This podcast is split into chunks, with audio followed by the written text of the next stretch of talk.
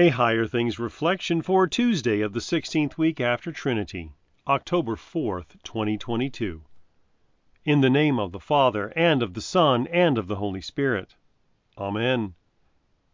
Now to him who is able to do far more abundantly than all that we ask or think, according to the power at work within us, to him be glory in the church and in Christ Jesus throughout all generations, forever and ever. Amen.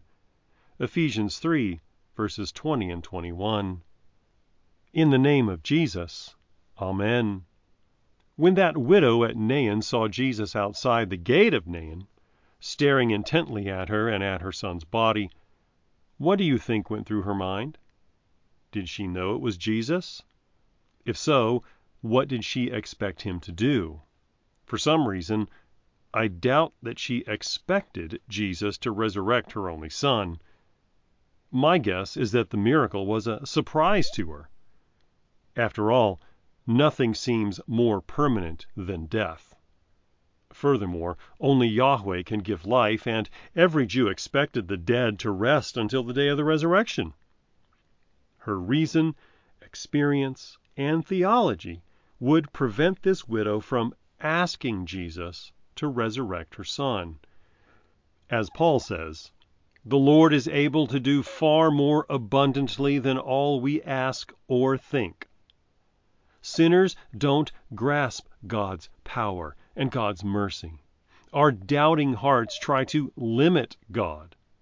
We don't expect God to do the impossible, and we don't pray for the unbelievable.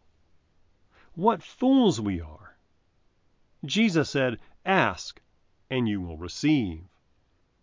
Such a promise should cause us to ask for the moon and more. I think that Paul realized that his imagination was once too small and that it limited God. Once he hoped that God would save Israel. Then the risen Jesus appeared to him and revealed that he has taken away the sins of the world. Therefore, the people of God will consist of people from every race, tribe, and kingdom. After his conversion, Paul observed the nations streaming into the church. He witnessed Jews and Gentiles receiving the Lord's Supper together, reconciled to God and to each other. Paul saw what he never expected, and he could only fall on his knees in awe and praise God. Consider what little things you ask for. Also, consider the marvelous things God gives you more than you dare ask or imagine. He gives you His grace, His Spirit, His kingdom, and eternal life for the sake of His crucified and risen Son. Consider all this, and then join Paul in giving glory to this God of surprises. In the name of Jesus.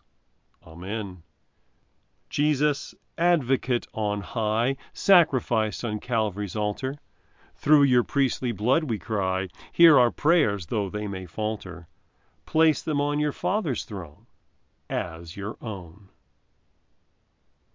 I believe in God, the Father Almighty, Maker of heaven and earth, and in Jesus Christ, His only Son, our Lord, who was conceived by the Holy Spirit, born of the Virgin Mary suffered under Pontius Pilate, was crucified, died, and was buried. He descended into hell. The third day he rose again from the dead. He ascended into heaven and sits at the right hand of God, the Father Almighty. From thence he will come to judge the living and the dead. I believe in the Holy Spirit, the holy Christian Church, the communion of saints, the forgiveness of sins the resurrection of the body, and the life everlasting. Amen. Our Father, who art in heaven, hallowed be thy name. Thy kingdom come, thy will be done, on earth as it is in heaven.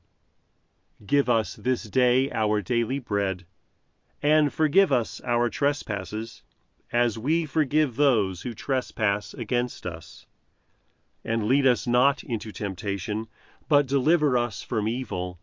For thine is the kingdom, and the power, and the glory, forever and ever. Amen.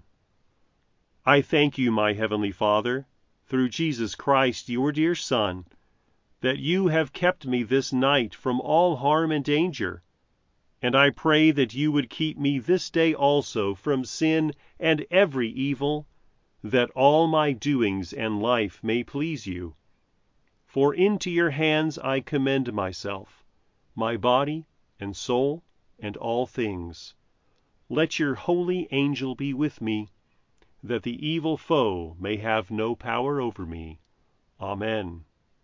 Higher Things Daily Reflections are free, just like the Gospel, but they exist and grow from your generous contributions. All donations are tax deductible. If you would like to contribute to the work of Higher Things and support these daily reflections, log on to www.higherthings.org/reflections for more information.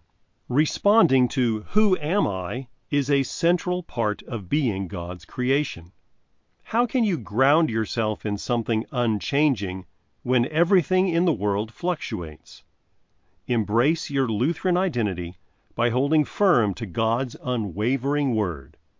Check out Confessing Jesus by one of our former college campus volunteers, Molly Lackey, now available from Concordia Publishing House.